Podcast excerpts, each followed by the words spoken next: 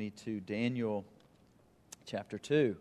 Um, if you are new with us, uh, typically we, um, we study books of the Bible. I don't think we will get all the way through the book of Daniel, um, but we are going to get many, many chapters in. Our vacation Bible school is going to be studying uh, uh, the, the trial in the fiery furnace, and so when VBS ends in two weeks, we will end that Sunday, or we will that Sunday uh, start Daniel chapter 3.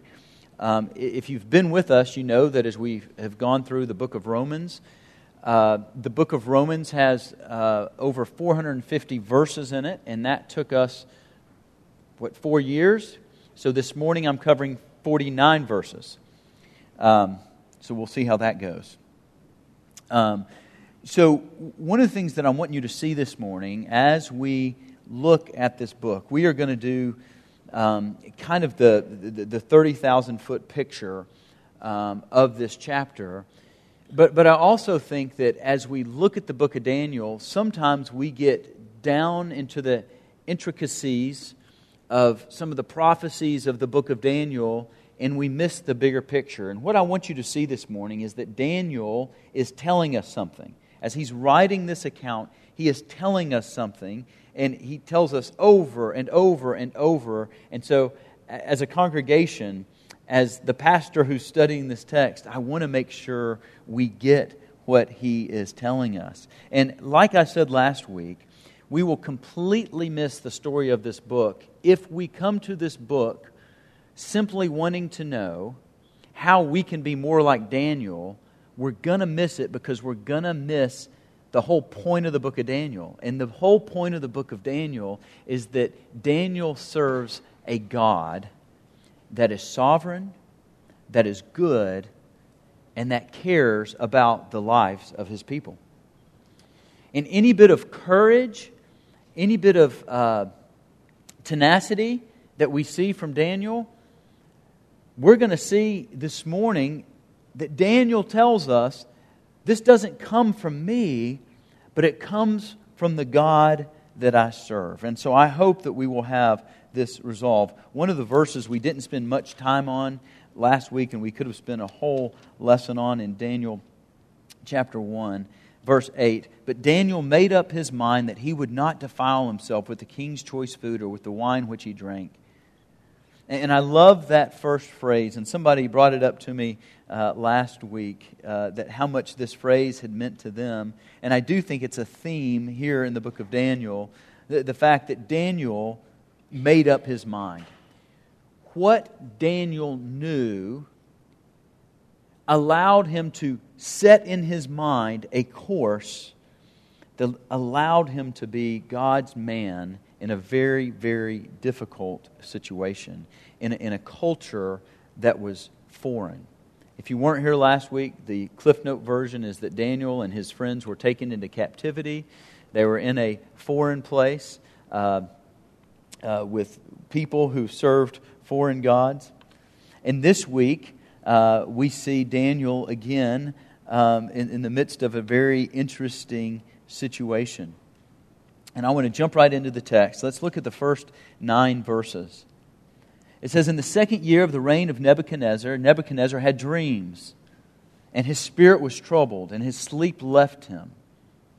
The king gave orders to call all the magicians, the conjurers, the sorcerers, and the Chaldeans to tell the king his dreams. So they came in and stood before the king. And the king said to them, I had a dream, and my spirit is anxious to understand the dream. Then the Chaldeans spoke to the king in Aramaic. Now, just a brief note here. They, they spoke in Aramaic, which was their language. O king, live forever. Tell the dream of your servants, and we will declare the interpretation. What's interesting in the book of Daniel is that from here until chapter 7, the book of Daniel is written in Aramaic. it switches languages, and we don't know exactly why, uh, except for the, the division seems to be uh, and, and, you'll see this as if you continue to read the book of Daniel, if, as you see, is that um, God is working this wonderful thing here, which He's not only making Himself known um, to His people who are in captivity, the Jewish people, the, the people of the tribe of Judah, but He's making a name for Himself among the, the pagans of, of Babylon. And so, one of the theories, and I think it's a good theory and interesting, is that as it is written in this, in this language, that it is declaring the works of the Lord in and amongst the people of Babylon, so the people could read and, and understand this. Now, so he says to Aramaic, Tell your dreams to the servant will and declare the interpretation. Then the king replied to the Chaldeans. Notice the king's disposition here. This command from me is firm. If you do not make known to me the dream and its interpretation, you'll be torn limb from limb, and your houses will be made a rubbish heap. So, what was going on is that the king had this dream that troubled him, and he brought all these people in to interpret the dream. And instead of the king saying, Here's the dream, interpret it, like a Freudian thing, Freudian thing on a couch, he said, No, no, no, you're going to tell me the dream. Now, it's interesting because one of the things that we know about human nature and human behavior, and I'm going to let you into a little bit of uh, counseling and psychology, is that sometimes I'll have people come in to see me and they're, they, they, it's, it's a little mysterious, and so a lot of times they'll look around and whisper, they'll say, Hey, I've had this recurrent dream. Do you do like dream therapy? And I'll say, Tell me your dream.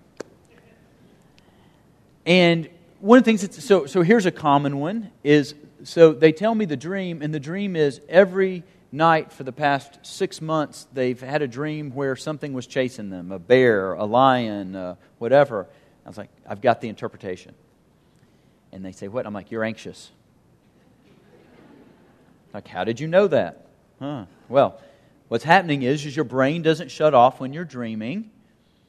And so sometimes your brain, when you're, when you're dreaming, will uh, uh, project things in your sleep. And so when, when I'm asking people this, I'm asking, hey, what was your feeling in the dream? I was anxious. Oh, you're anxious. Yeah, I'm riddled with anxiety. Okay, yeah, let's work on that.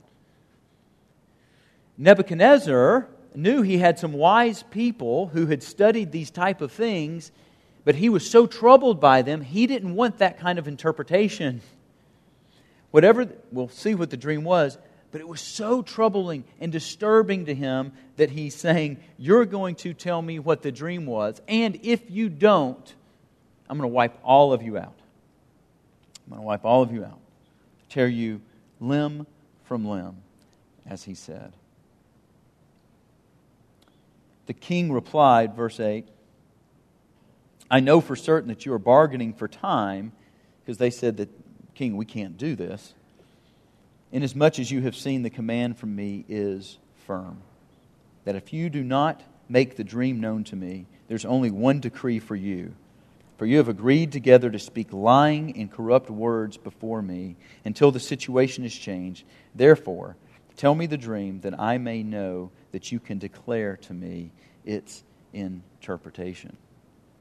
Now, the next two verses, I think, are key to this whole text. So we've got to understand, and one of the things that I want you to see this morning is that Daniel, although he didn't have this language, it's exactly what he was doing in writing this and in telling this the way that he tells us. It's very clear to me that Daniel is challenging the worldview of the time. And so I want you to, I'm going to draw our attention back to this, but, but notice this. The Chaldeans answered the king, and notice what they said. They said, Number one, there is not a man on earth who could declare the matter for the king inasmuch as no great king or ruler has ever asked anything like this of any magician, conjurer, or Chaldean. So the first thing that he says, the first thing that these men are saying, is that there is no man on earth who could do what you're asking, king. Notice the second thing that he says. Moreover, the thing which the king demands is difficult, and there is no one else who could declare it to the king except God's. But notice what he says here about God's, whose dwelling place is not with mortal flesh. Isn't this interesting? Isn't this interesting that we see the worldview uh, come into play? That they're saying uh, there are limitations on man. There's no man that could do this. And, and then they're saying notice what they're saying about their gods, and this is a polytheistic culture. They're saying that no gods can do this either because the gods' dwelling place is not with mortal flesh. In other words, as they're looking to the gods that they're serving or worshiping, they may have a rain god or a fertility god or a sun god. But the, these gods don't dwell with mortals and don't interact in such a way where this sort of thing could be possible. It's very interesting to me, different, but very interesting to me, that today, at least in America and in the West, the popular theory in philosophy and psychology would be a naturalistic atheist worldview, where there is no such thing as supernatural. Uh, another way to say this, a, a writer, uh, John Lennox, uh, talks about this in the way of that the, the naturalistic atheist position is that we are in a closed system. That we have to explain everything that happens or can happen within that system. So, within that, a, a view of God is just something that is helpful to us kind of get through life. There is no supernatural power that can interact. We are kind of all just kind of left here with the system that's been set up and it moving forward. Very interesting. Very interesting that the worldview of that day is not much different than the predominant worldview that we live in ourselves. So, Daniel here, as we go forward, he's setting us up and he's setting us up to see who this God really is. And so in verses 12 and 13, we see the king's decree. So the king becomes indignant and very furious and gave orders to destroy all the wise men of Babylon. So the decree went forth that the wise men should be slain. And they looked for Daniel and his friends to kill them. And I love this section. I love, uh, we, we're going to glean um, something very important from this. Notice, then Daniel replied, and again last week, remember how we talked about Daniel's temperament in the face of difficult times, Daniel's temperament in the face of dealing with difficult situations? Notice this Daniel replied with discretion and discernment to Arioch, the captain of the king's, king's bodyguard, who had gone forth to slay the wise men of Babylon. Again, Daniel didn't come at this man with arrogance. He didn't come at him with a haughty attitude. He came at him, he came to him with discretion and discernment. And he said to Arioch, and we're going to see three things that we need to note from this. But notice, he said to Arioch, the king's commander, For what reason is the decree from the king so urgent? And then Arioch informed Daniel about the matter. First thing, so Daniel went in and requested of the king that he would give him time.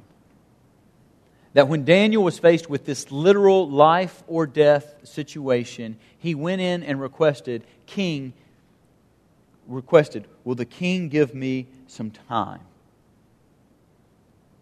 He didn't act hastily. Notice what he did with the time, and that's the second thing that we're going to see. He went and requested time in order that he might declare the interpretation to the king. And then Daniel went to his house and informed his friend Hananiah, Mishael, and Azariah, Shadrach, Meshach, and Abednego, about the matter. So the first thing is that Daniel asked for time. The second thing is that he went to his godly friends and he went to them with the burden. He didn't shoulder this burden alone. Uh, we just did the we just went through Friday night a new members class, and within our literature um, we have the words that you've often heard Gary say about there's three primary ways that God uh, means for us to grow and pursue through life the Word of God above us, the Holy Spirit within us, and the people of God around us. And we see Daniel. We see Daniel navigating this, and he goes to his friends to share the burden with his friends. And then look at verse 18, and this is vital. Notice why he goes to his friends verse 18 says, he goes to his friends, so that, so that they may request compassion from the God of heaven concerning this mystery. so that Daniel and the friends would not be destroyed with the rest of the wise men of Babylon. He went to these friends so that they would pray. So, I want you to see this just real quickly this morning. We could, we could park here. We're not going to, but we could park here. First thing I want you to notice about this never use the statement, all we can do is pray. Brothers and sisters, if we truly understand who it is we're praying to and the fact that He bids us to come and pray, that is the best, greatest, most essential thing that we should do is pray. Praying is not a last resort, it is our only resort. The second thing, notice the difference between Daniel's friends and maybe our friends, uh, certainly Job's friends. Job's friends were quick to give him advice, Job's friends were quick to pray. They're quick to pray. They're not giving him an opinion. They're going to the Lord and pleading on his behalf. Oh, that we would be friends to one another like this. And lastly, lastly, I want to ask you do you believe in the power of prayer? Daniel and his friends believed in the power of prayer. When I was a young uh, person in the ministry, I had a older gentleman. Uh, we were going to um, someone in our church's home to pray that um, they had cancer, and we were going to pray for them as elders. They had called the elders in.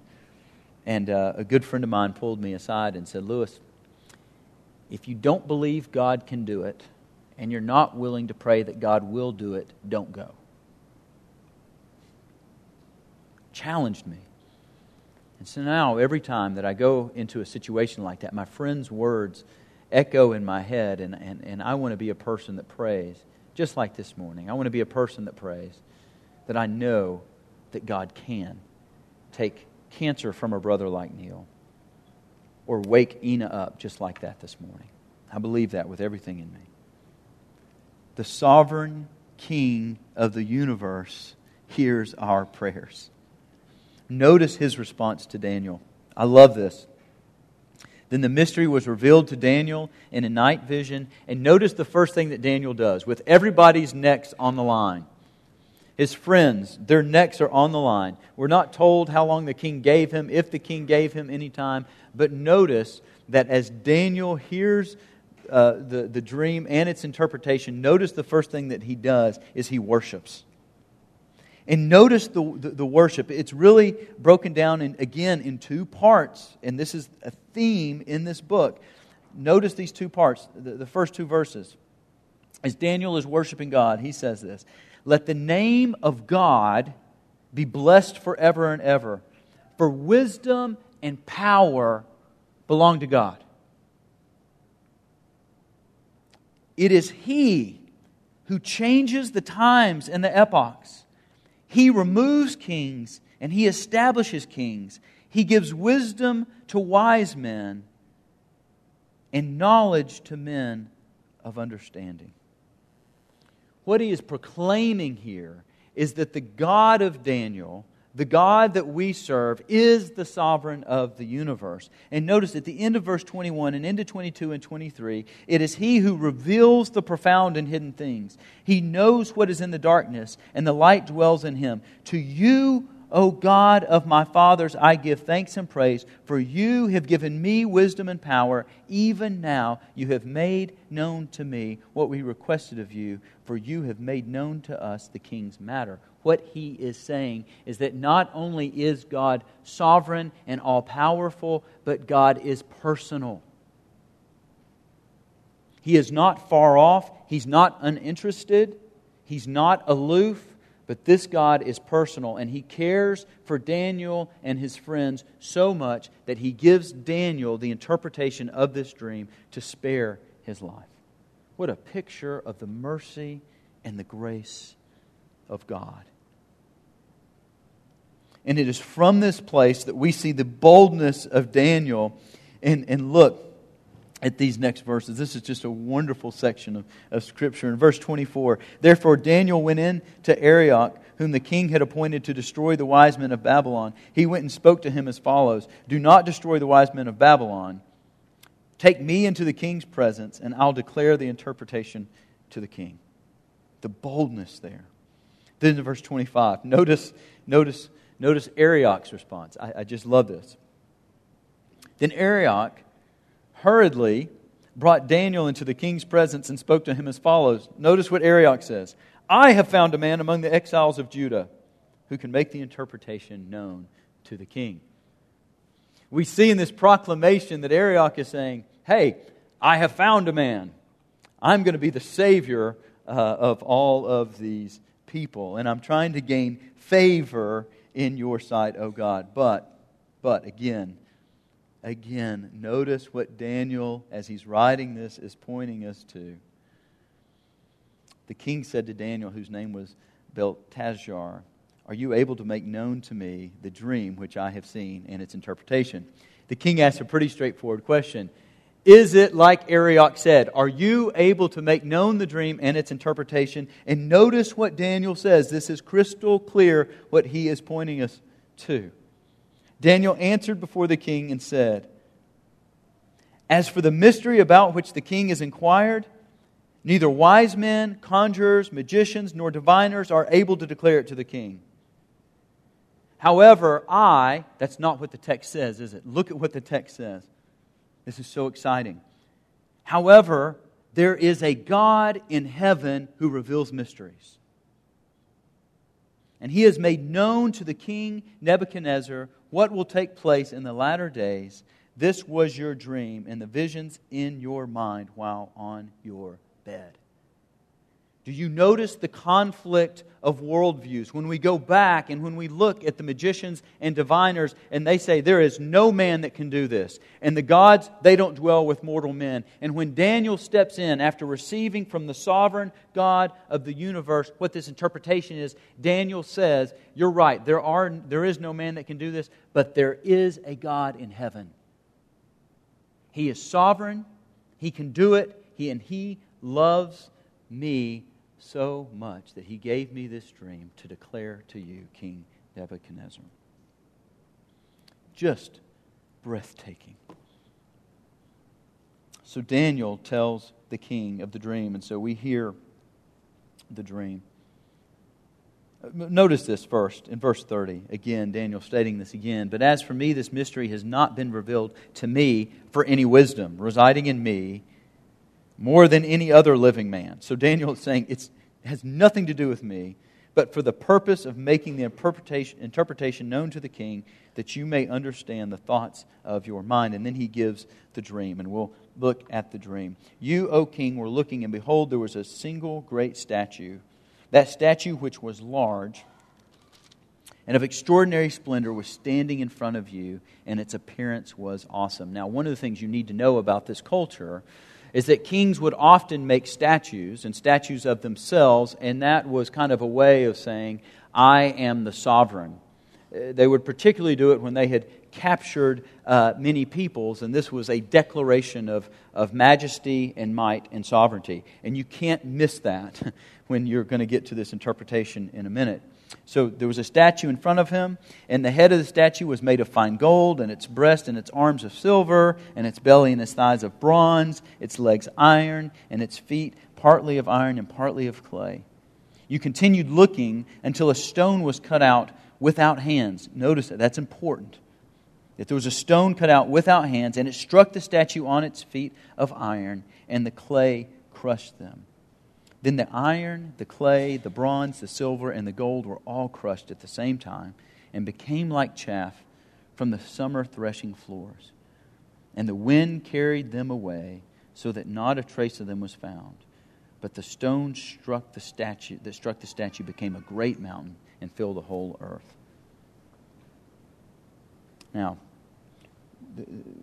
a lot of people want to spend a lot of time in this next section on interpretation and we don't have it. But we're going to get the main theme of it. So bear with me here because I want you to hear the main theme of the interpretation of this dream. So, Daniel, as he's in, interpreting the dream, he said, This was the dream. Now we will tell its interpretation before the king. You, O king, are the king of kings, to whom, notice, God, the God of heaven, has given the kingdom and power, the strength and glory. And wherever sons of men dwell, or the beasts of the field, or the birds of the sky, he has given them into your hand and has caused you to rule over them. You are the head of gold.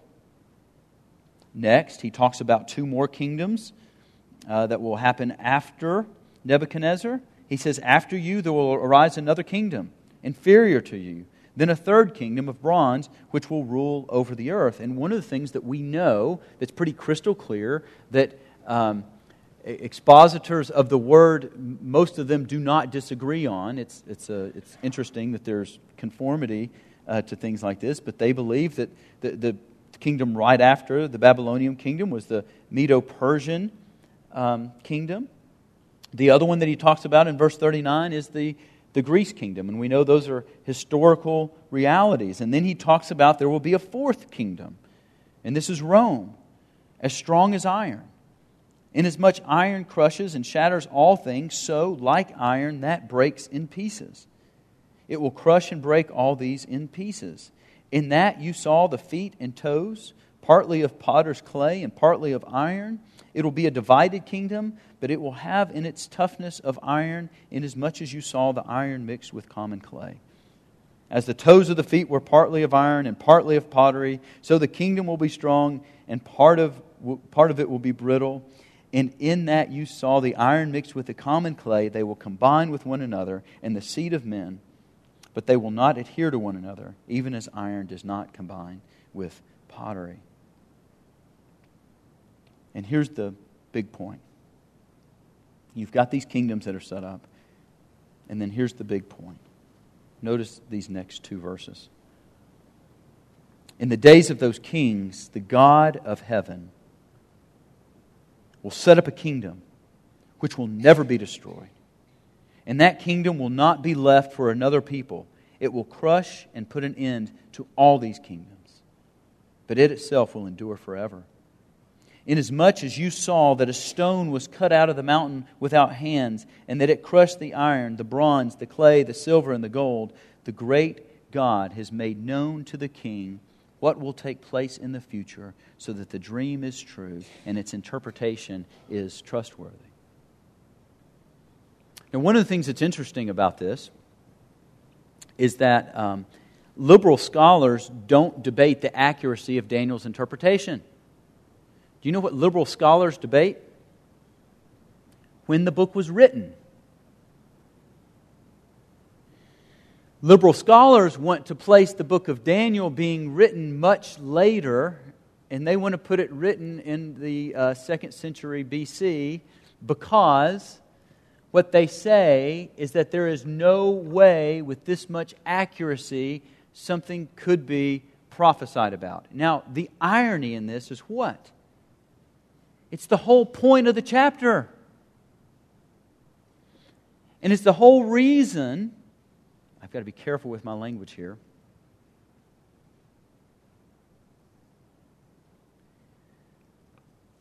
The fallacy of liberal scholars is that they don't believe in a God that is sovereign and that interacts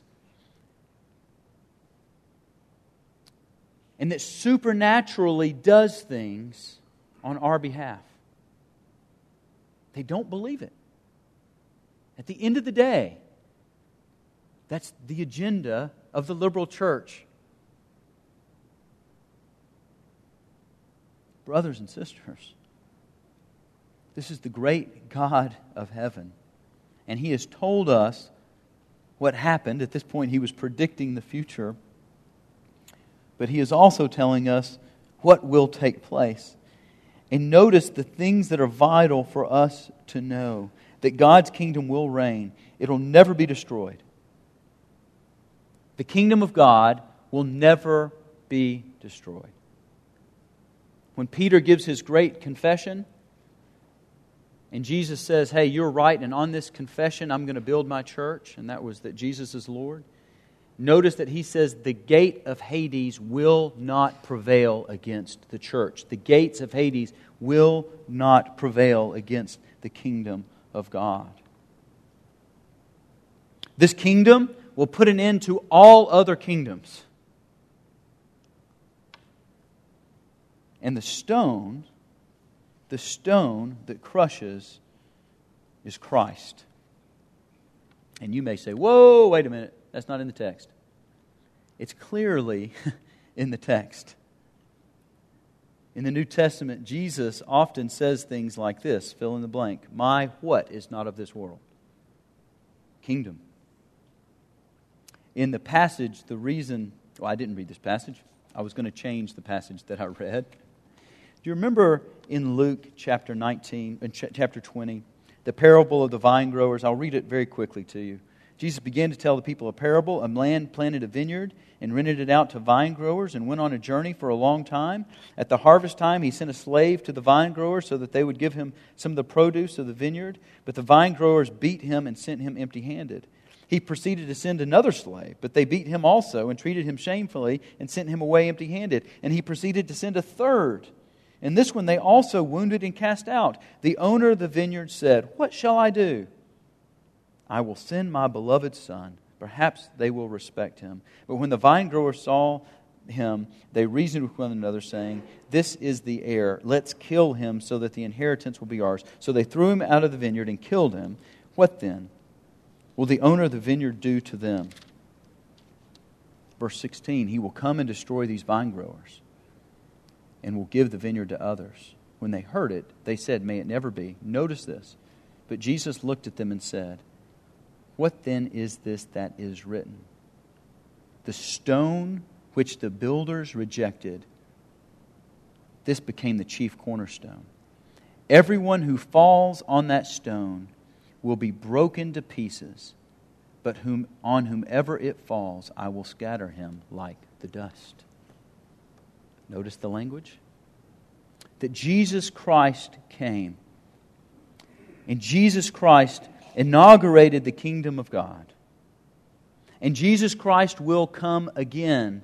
And when he comes again, his kingdom will be fully inaugurated, and this kingdom will never be destroyed, will reign forever. And everyone who has put their hope and trust in Jesus will be a part of this kingdom and this kingdom is so powerful, not only does it destroy all other kingdoms, but it destroys the dominion of Satan and his kingdom, so that sin and death will reign no more. Do you believe this, church? Do you believe this? Now, Nebuchadnezzar, who knew nothing concerning Jesus, notice his response. Notice his response. Then King Nebuchadnezzar fell on his face. This king, who was just ready to murder all these people, this very, very powerful, the most powerful man around, fell on his face and did homage to Daniel and gave orders to present him an offering and fragrant incense. And the king answered Daniel and said, Notice the end here. He got it. We started with these magicians who said, No man can do this, and the gods don't dwell with us. We had Daniel said, There is a God in heaven. And notice the ending of this chapter. It's the king, the pagan king says, Surely your God is God of gods and Lord of kings. These two titles, very easy to see, are talking about the sovereignty of God. He is God of gods and Lord of kings. And then notice the last title and a revealer of mysteries. God is sovereign and God is personal. Then the king promoted Daniel and gave him many great gifts, and he made him the ruler over the whole province of Babylon and the chief prefect over all the wise men of Babylon. And Daniel made request of the king, and he appointed Shadrach, Meshach, and Abednego over the administration in the province of Babylon while Daniel was still the king of the court. Now, um, one of the things that I wish I could say is that um, this was the turning point in Nebuchadnezzar's life. We're going to see other things about Nebuchadnezzar. But notice in chapter 3, verse 1 Nebuchadnezzar the king made an image of gold.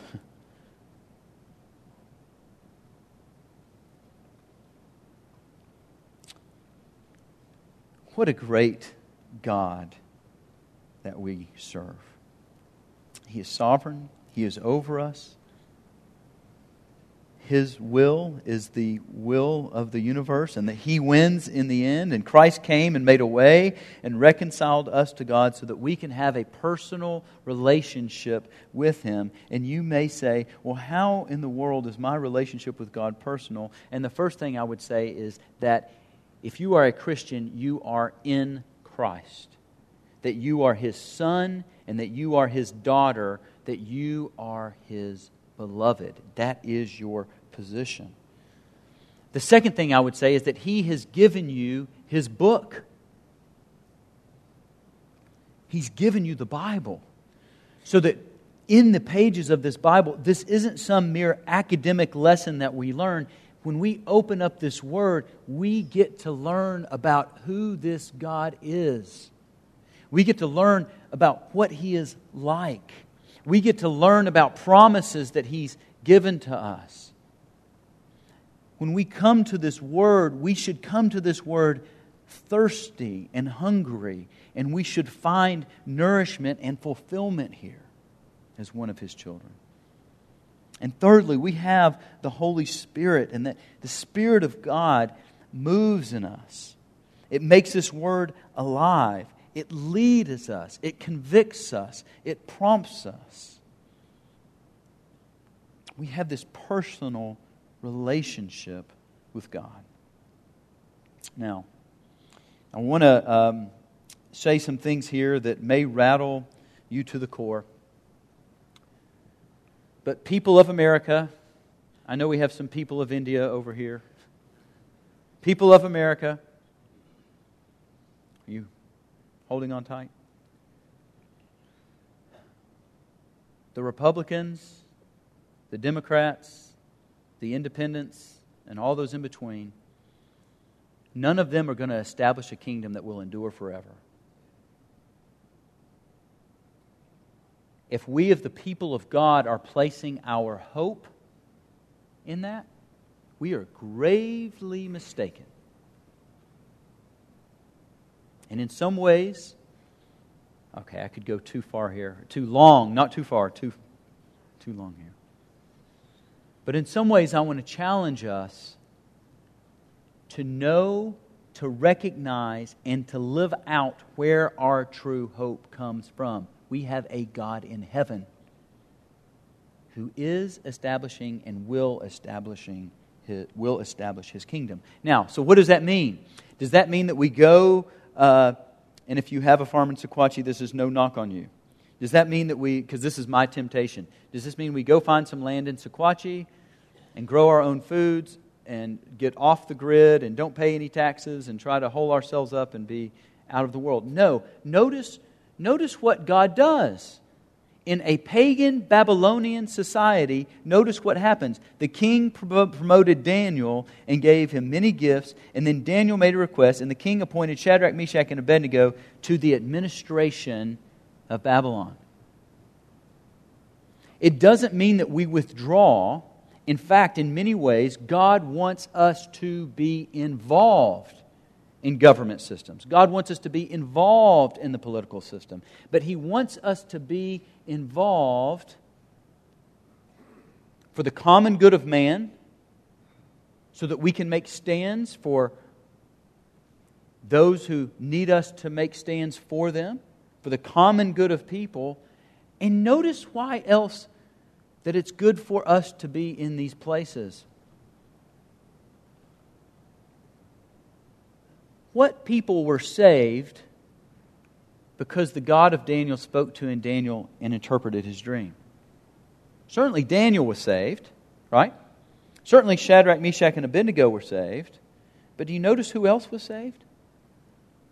The magicians, the sorcerers, all these people who had this false idea about God. And do you notice who became their boss? Daniel. So, in being in these places, keeping the might, right mind frame of who it is we serve, the kingdom that we're really looking for and that we're taking part in, that as we navigate these lines, know that as, if we keep our mind fixed on where it needs to be fixed, that God will work through us. And so we don't need to retreat to Sequatchie as, as much as I would like to at times. I have turned off the TV, I must admit, or at least not the Braves games, but the uh, political stuff. I have turned off the TV. So, in ending, I just want you to, I just want to say just four things about God, and then we will pray. God is not silent. In the former days, He spoke to us through the prophets, but now He has spoken to us through His Son. God is not silent. He has given us a book. He is not unmoved. He cares about our troubles, He cares about our trials. He is working. His will is best. His will is best. And we find most comfort when we put our trust in Him, even when situations don't work out quite like we think they should. And in two weeks, we'll look at that. Let's pray. God, again, I am amazed that there is a God in heaven who calls me his son. God, I pray that, Lord, as we leave here today, that we don't leave here resolved to be more like Daniel in some kind of character study that would psychoanalyze Daniel and where his strength came from internally. But God, that we will look to Daniel and be resolved to be more like him in that, knowing that his strength and his courage comes from you. Help us to be a people who are countercultural who are loving and who look to you, look to you as the author and the finisher of our faith. God, all this is only possible for us through your Son Jesus, who died on the cross. Amen.